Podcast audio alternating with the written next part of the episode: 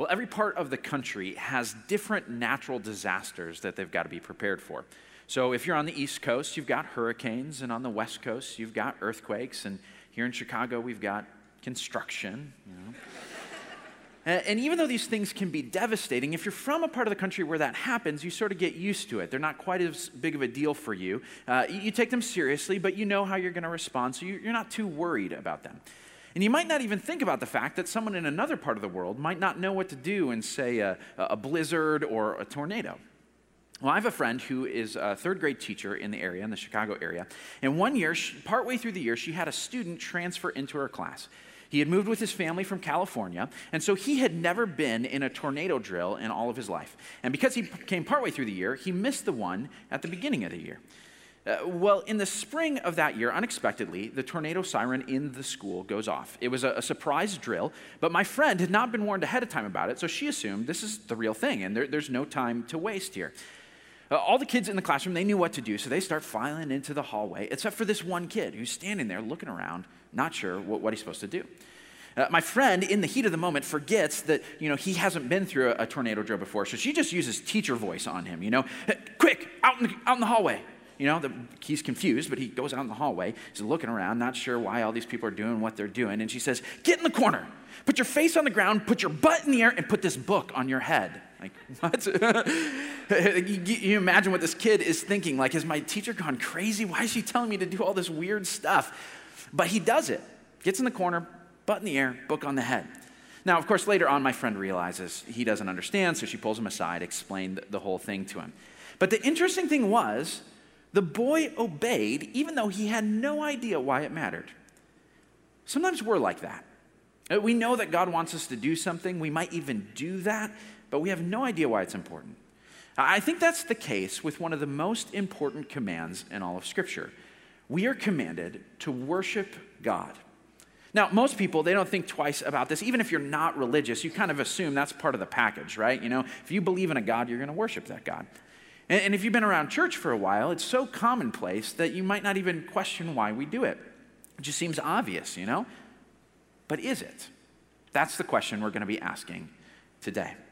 I want to welcome all of you here in St. Charles, as well as those in Blackberry Creek and DeKalb and Bartlett and watching online. We're so glad that you're here with us today. Uh, we are in a series we're calling Both and. Uh, we've been going throughout this entire summer talking about attributes of God that at first glance don't seem like they should go together. They seem incompatible. But as you dig deeper, you find out that they actually go together really, really well. And, the reason we're talking about these attributes of God is because we know that what you think about God makes a huge difference in your life. We've been talking about this quote from A.W. Tozer, who said, The most important thing about a person is what comes to their mind when they think about God. Uh, what you believe deep down about God, it shapes everything about the rest of your life. How you see the world, what you think is important, what you care about, what you do and don't do.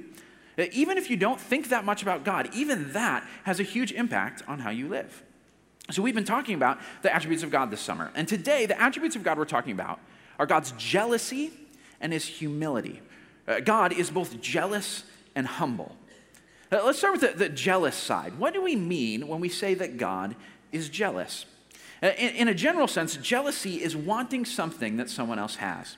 Uh, so it's that feeling you get when you see that your friend has a Charizard and you're like, I want that.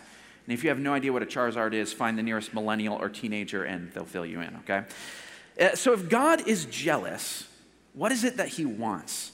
Uh, what does he see someone else getting and he says, I want that? Well, to answer that question, we're going to turn to a passage in Philippians chapter 2. So if you've got a Bible, go ahead and turn there. Uh, Philippians is a little book in the back of the New Testament. Uh, it can be tricky to find. This might be a time for the table of contents. Uh, it's just a few pages long, but don't let the small size fool you. Uh, this is an incredible letter written by the Apostle Paul. It's one of the 13 letters of Paul that we have. Uh, and if you are new to reading the Bible and you've never read something written by Paul uh, and you want to get started, this is probably the best place to start. It, it's, it's small, it packs a punch, it's full of practical, inspiring wisdom. it's, it's good stuff. It was written to a little church in the Roman colony of Philippi, which is in modern day Greece. And the section we're looking at today is where Paul is actually quoting a hymn that was popular in Philippi. It's the earliest known worship song that we have from, from Christians. Uh, and Paul is quoting it to remind the Philippians what we believe about Jesus. Uh, we talked a little bit about this passage when Heather Zempel was here. Uh, she talked about it through the filter of God's power and his sacrifice. Uh, today, we're going to look at it through his humility and his jealousy. We're going to start with jealousy in verse 9. Uh, even though it doesn't actually use that word, what's being described here is God's jealousy. Therefore, God exalted him, that is Jesus, to the highest place and gave him the name that is above every name that at the name of Jesus, every knee should bow in heaven and on earth and under the earth, and every tongue acknowledge that Jesus Christ is Lord, to the glory of God the Father. But what's being described here is what happened after Jesus rose from the dead. After he comes back to life, he spends about 40 days teaching his disciples, and then he ascends into heaven, goes back to heaven. And he doesn't just go there to sort of, you know, relax and sort of wait out until the end of the world. He goes there to rule. It says that God exalted him to the highest place. That is, he's got the place of authority, he's got the throne of the universe.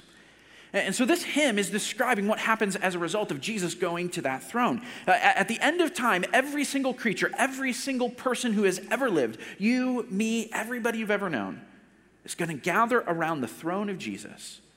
And we are going to bow down and we are going to acknowledge that he is our rightful Lord. Uh, some of us are going to do that willingly out of joy, and some are going to do it begrudgingly out of dread. But this is where history is headed to the worship service at the end of time.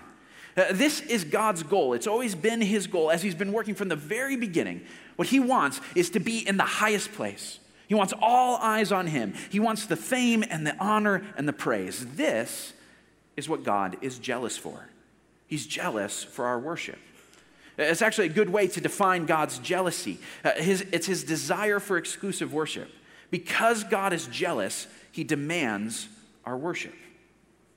Uh, look at what it says, or listen to what it says in Exodus chapter 20, okay? This is from the Ten Commandments. Uh, these are the first two commandments, and it's the most famous place where God is described as jealous. It says this You shall have no other gods before me. You shall not make for yourself an image in the form of anything in heaven above, or on earth beneath, or the waters below. You shall not bow down to them or worship them, for I, the Lord your God, am a jealous God. God is saying, Your, your worship, I get that. Uh, I, am not going to tolerate any rivals. You, you don't bow down to anyone but me. That is it. That's all. If you go on like Bible Gateway or use a, a Bible app and you search for the word jealous in the Bible, you find all the places where it describes God. What you will find is every single time it is describing God's desire that we worship Him and not idols. Uh, God is jealous for our worship. Now, when I use that word worship, you've got to understand it means more than just the music time that we do on a, a weekend service like this. Uh, oftentimes, we'll use the word worship to sort of be a shorthand way of talking about what we just did, where we, we sing songs to God. Uh, and that, that makes sense because saying worship is a lot less cumbersome than the time when we express our worship through corporate singing of praise songs or something weird like that. And, and the Bible often will use the word worship to talk about singing like that. So it's okay that we use that. But it's really important for us as we're reading the Bible to realize that when it talks about worship, it's talking about something bigger, something more. It's a description of a heart attitude that can get expressed in all sorts of different ways. This is what worship is worship is uh, when you take someone or something and you put it in the highest place in your heart. It means that you make them the center of your attention. You, you fixate on them, you dwell on them, you delight in them, you admire them. You say, Look, isn't that amazing? Isn't that, what could be better than that? That's incredible. Uh, that's what worship is it's that attitude of your heart. And that sometimes comes out in songs and words, but it comes out in other ways as well.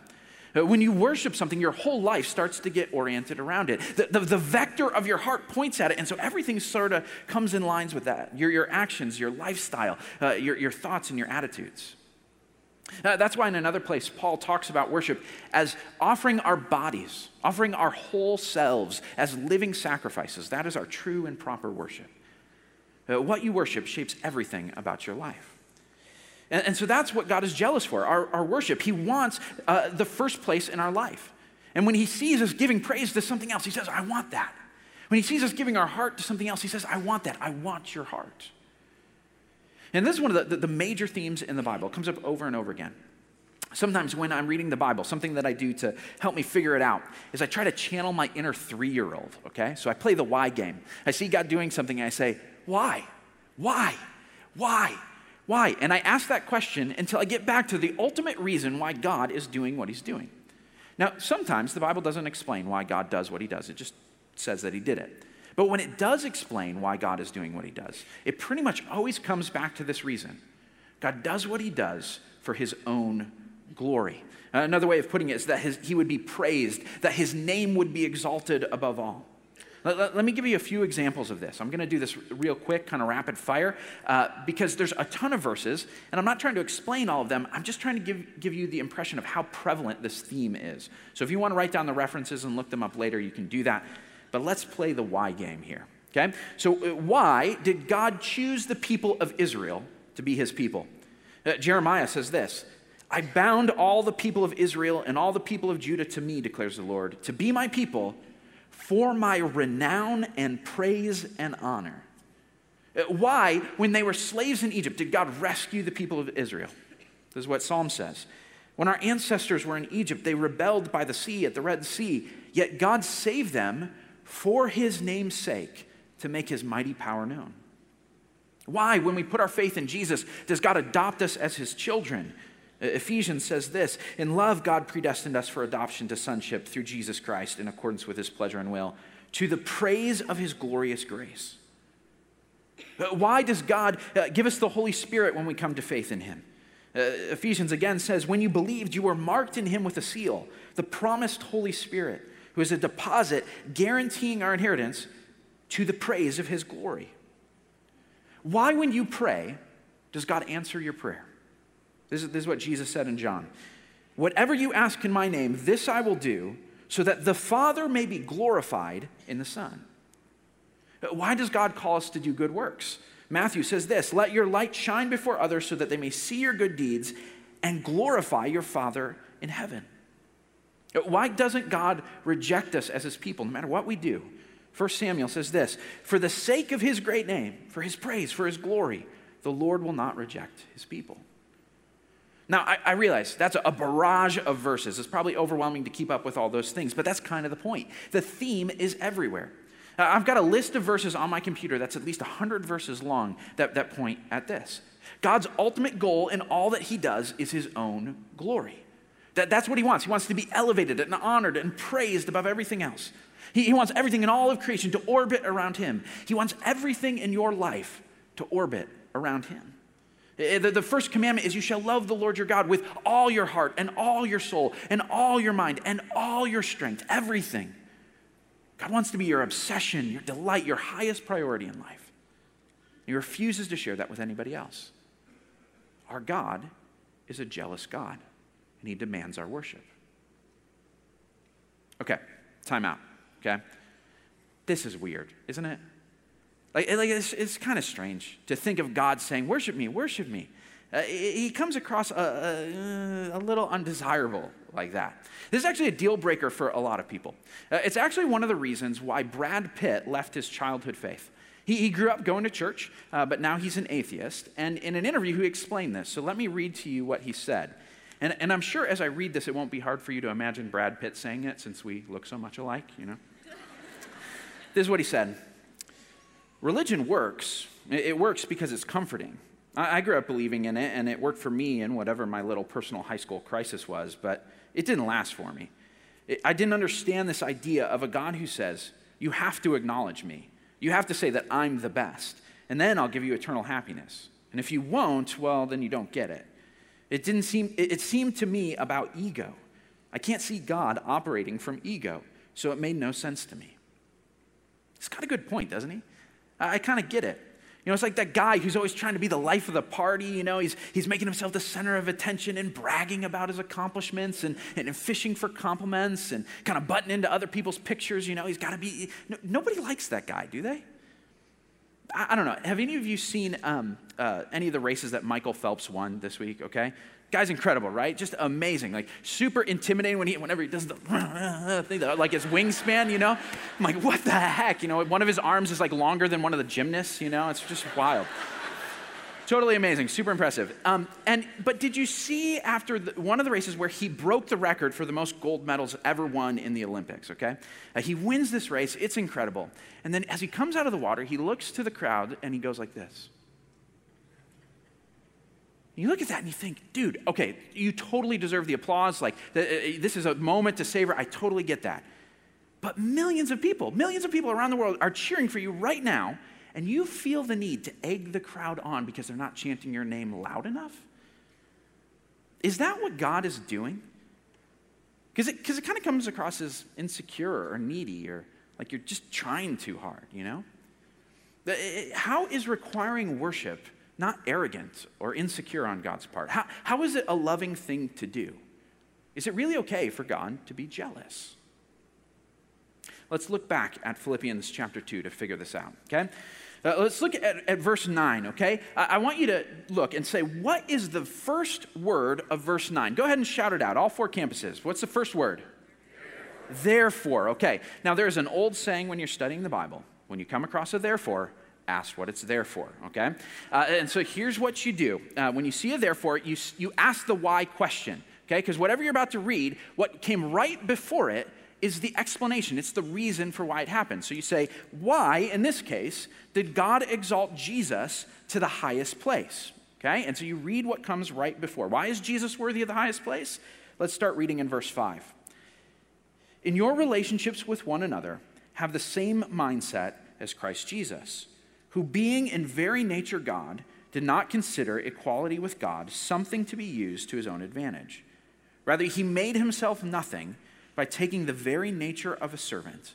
Being made in human likeness and being found in appearance as a man, he humbled himself by becoming obedient to death, even death on a cross. Why does God glorify himself by exalting Jesus? Because Jesus humbled himself. You can put it like this because God is jealous, he demands our worship. But because God is humble, he deserves our worship. Uh, let's dig a little bit deeper into these verses. Let me show you three things from here, from this passage, that will show you why God's jealousy is neither arrogant nor insecure, and, it, and it's not unloving. The, the first thing I want you to see is this Jesus can be humble because he's not needy. Jesus can be humble because he's not needy. Look again at verse 6, okay? Look what it says about Jesus. It says, He was in very nature God, and He was equal to God. He had equality with God. Now, I realize this is like Christianity 101, but it's important to say this Jesus is God, like really, really God, okay? And what that means is that there really isn't anything better than Him.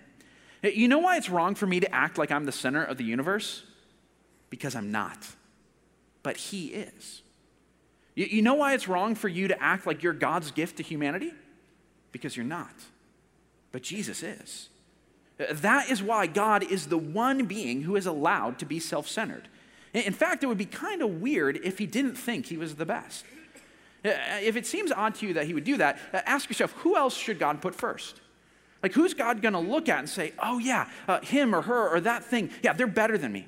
They're superior. They're, they're smarter, they're stronger, they're more holy, more just, they're, they're more compassionate, they're more loving, they're more kind. Yeah, they are more praiseworthy than me. I mean, the, the basic reason why it's okay for God to value himself above everything else is because he actually is more valuable than all things.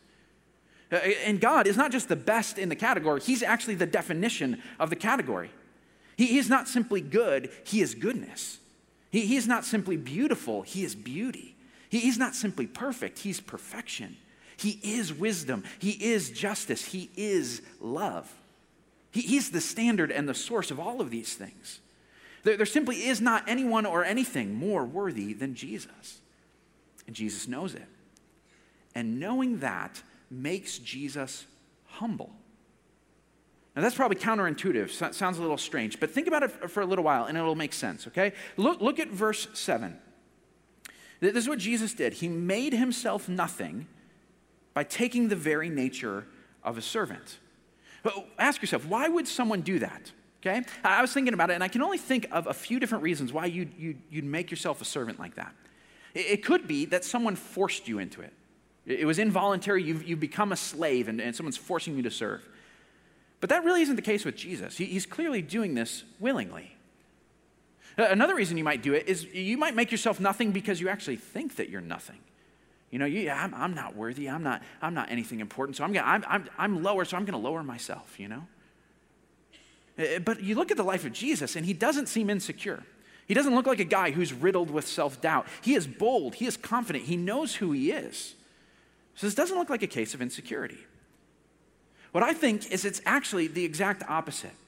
That you might humble yourself because you are so secure that humility doesn't threaten you. You are so confident that, that it doesn't feel risky to loosen your grip on your privileges and your position. I think that's what's going on with Jesus. Uh, look again at verse 6. It says, He did not consider equality with God something to be used to his own advantage. If you look at another translation of this verse, if you use a Bible app and you check out another translation, you'll often see that the translations say something like this He did not consider equality with God something to be grasped, uh, something to cling to, something to clench your fists around, something to hold on to with white knuckles, because if you loosen up, you might lose it. Now, Jesus is so secure about his position as the Son of God that he's not worried about lowering himself. He's, he's not needy, he doesn't need anything. This is one of the things the Bible is really clear about. God doesn't need us. Uh, look at what it says in Acts 17. The God who made the world and everything in it is the Lord of heaven and earth and does not live in temples built by human hands. He is not served by human hands as if he needed anything. Rather, he himself gives life and breath and everything else. What's being said here is the exact opposite of how people in the ancient world thought about their gods. Uh, they, they assumed that their gods needed things, and that's why humans existed. We were kind of slave labor for the gods. And so it was our job to bring the gods everything they needed food and money and compliments. We were going to take care of our gods so our gods could take care of us. That was the mindset. But according to the Bible, it's the exact opposite of the way the real God works. God is not served by human hands as if he were in need. Instead, he's the one who gives life and breath and everything to all of us. Uh, this is why Jesus can lower himself and become a servant, because he's got everything that he needs and he's not worried about himself. The, the, person who's got the death grip on their rights and privileges, that's an insecure person. You, you know people like this. You know, it's, it's the boss who's uh, always taking credit for their employees' successes because it makes him look good or railing on them for their failures because he's afraid that's going to make him look bad. It's, it's the ball hog, it's the hot shot on the court who's afraid to set up her teammates because they might outshine her. It's the, the husband who nitpicks his wife's appearance and behaviors because he really needs her to impress his friends. That, that's insecurity. People like that can never humble themselves because it's too risky for them. They're afraid they're going to lose what they've got. But not Jesus. Is God, He's got everything that He needs, and so it doesn't threaten Him. You've got nothing that He needs, not even your worship. Now, hear that, that's important. God does not need your praise, He does not need your worship. Now, you might be thinking, like, wait, wait, hang on a second. You just spent the first half of the sermon uh, proving to us that God requires and demands our worship. Why would God be jealous for our worship if He doesn't need it? Very good question. And this is where the second thing I want you to see comes in, okay? Second thing is this worship brings us into the life of the Trinity. Worship brings us into the life of the Trinity. Now, this might not be obvious, so let me unpack it for you. Uh, look at verse 9 here again. Okay, according to this verse, who exalted Jesus? Go ahead and call it out. Who exalted Jesus? God exalted him, okay? That is a reference to God the Father. God the Father exalts the Son. The Son doesn't exalt himself, the Father does it. Now, this is important because if you're reading through the Bible and you read through the Old Testament and you see all of these verses about God glorifying himself and lifting himself up, uh, you get one picture. But as we come to the New Testament, we get a, a, a more nuanced image of what's going on. Because we find out in the New Testament that God is the Trinity. God is one God in three persons. And as we see those three persons interact, it, it becomes a little bit simplistic to simply say that God exalts himself. Specifically, what's happening is that each member of the Trinity is exalting the others. So we end up reading things like this. In Jesus' prayer in John 17, he says, Father, the hour has come. Glorify your Son, that the Son may glorify you. He goes on to say, I have brought you glory on earth by finishing the work you gave me to do. Now, Father, glorify me in your presence with the glory I had with you before the world began. In other places, you got examples of the Spirit exalting Jesus or exalting the Father, and so on. And so God's jealousy is not simply self promotion. It's each member of the Trinity saying, Look, look at the other ones. I, I, adore them, and I want you to adore them too. So, so the Father knows that the, most pleasurable experience in his life is beholding Jesus, and he wants to share that with us. And the Spirit knows that lifting up Jesus brings him more happiness than anything else. And the Son knows that glorifying the Father is his greatest joy. Uh, for all eternity, God has been this perpetual worship service, this community of mutual glorification. And, and that's why God doesn't need our worship. He's got all the worship he needs. The, the Son is not thinking, you know, I've got the unending praise of the Father and the Spirit, but I really could use a little bit more. He's not doing that. He's satisfied. No, the reason God commands us to worship Him is because He wants to share with us the most enjoyable, satisfying experience that anyone can have. Uh, when we worship, we're participating in the life of God, which is the very best thing that could happen to anybody. Uh, God's jealousy is not selfish. He's not requiring worship for his sake, he's requiring worship for our sake. It's him saying, I refuse to let my people settle for anything less than the highest possible joy. It's him opening up the doors to the party and saying, Come on in, you got to experience this. Worship brings us into the life of the Trinity. Let, let me show you just one more thing from this passage to, uh, of why God's jealousy is actually a good thing for us. It's this exalting Jesus puts self giving love at the center of everything. Uh, think about how subversive it is for God to exalt Jesus to the highest place. Think about what it means. It means that God was thinking, okay, what am I going to put at the pinnacle of all of reality? What am I going to make as the standard so that everybody can point to that and say, this is what's admirable, this is what's praiseworthy? What, when, the closer you get to this, the greater you are. What are you going to put in that spot? And God decides He's going to put the guy who, verse 7, made himself nothing, took the very nature of a servant, he humbled himself, and he became obedient to death, even death on a cross. When God says, This is it, this is greatness, he points to the guy who poured out his life for the sake of other people. Here's what this means it means nothing is more glorious than humility. Nothing is more glorious than humility. Say that with me. Nothing is more glorious than humility. Uh, by exalting Jesus, God has placed self giving love at the center of everything. Uh, all of us have a highest place in our life, something that we, we exalt above everything else, something we find desirable and admirable that we pursue. Uh, think about what that might be for you. For, for some people, it's comfort. You know, this is the, this is the good life for us. You know, uh, uh, we've got the stuff that we want. We're not too stressed out. We get to do fun things. That's, that's the highest place. Uh, for some people, it's, it's success. You know, I, I, I advance in my career. I, I pile up a list of accomplishments. I do something with my life. That's, that's the highest thing. For other people, it's, it's being in control of your own life, you know? You want financial security. You want freedom to do what you want to do. You, you, you don't want to be too answerable to the opinions of others. Uh, for some people, it's just wanting to be liked. You know, you, you want to please the people around you, your friends and your family. Uh, you want to be admired and respected. What is it that, that's in the first place in your life? When, when God exalts Jesus to the highest place, he says, whatever it is that you think you're pursuing that seems like the best thing to you, let me tell you this the very best thing you can pursue is humility. Humility. That's the most glorious thing there is. And it's actually really, really good news that God does this. Be- because think about this. What happens if you put those other things first in your life? Like, just imagine a person who says, My highest priority in life is my own comfort. Do you want to be friends with that person? Uh, what, what's it like to relate to them? Or the person who says, The, the thing I'm pursuing above all, above all else is my own accomplishments and my own ex- success. You want to work with someone like that? You want to be married to someone like that? You, you want to be raised by someone like that? Or, or people who, who, who want to be in control, that's their priority in life. Or people who just are people pleasers and that's all they want to do is be liked. What does that do to their relationships? What does it do to their heart?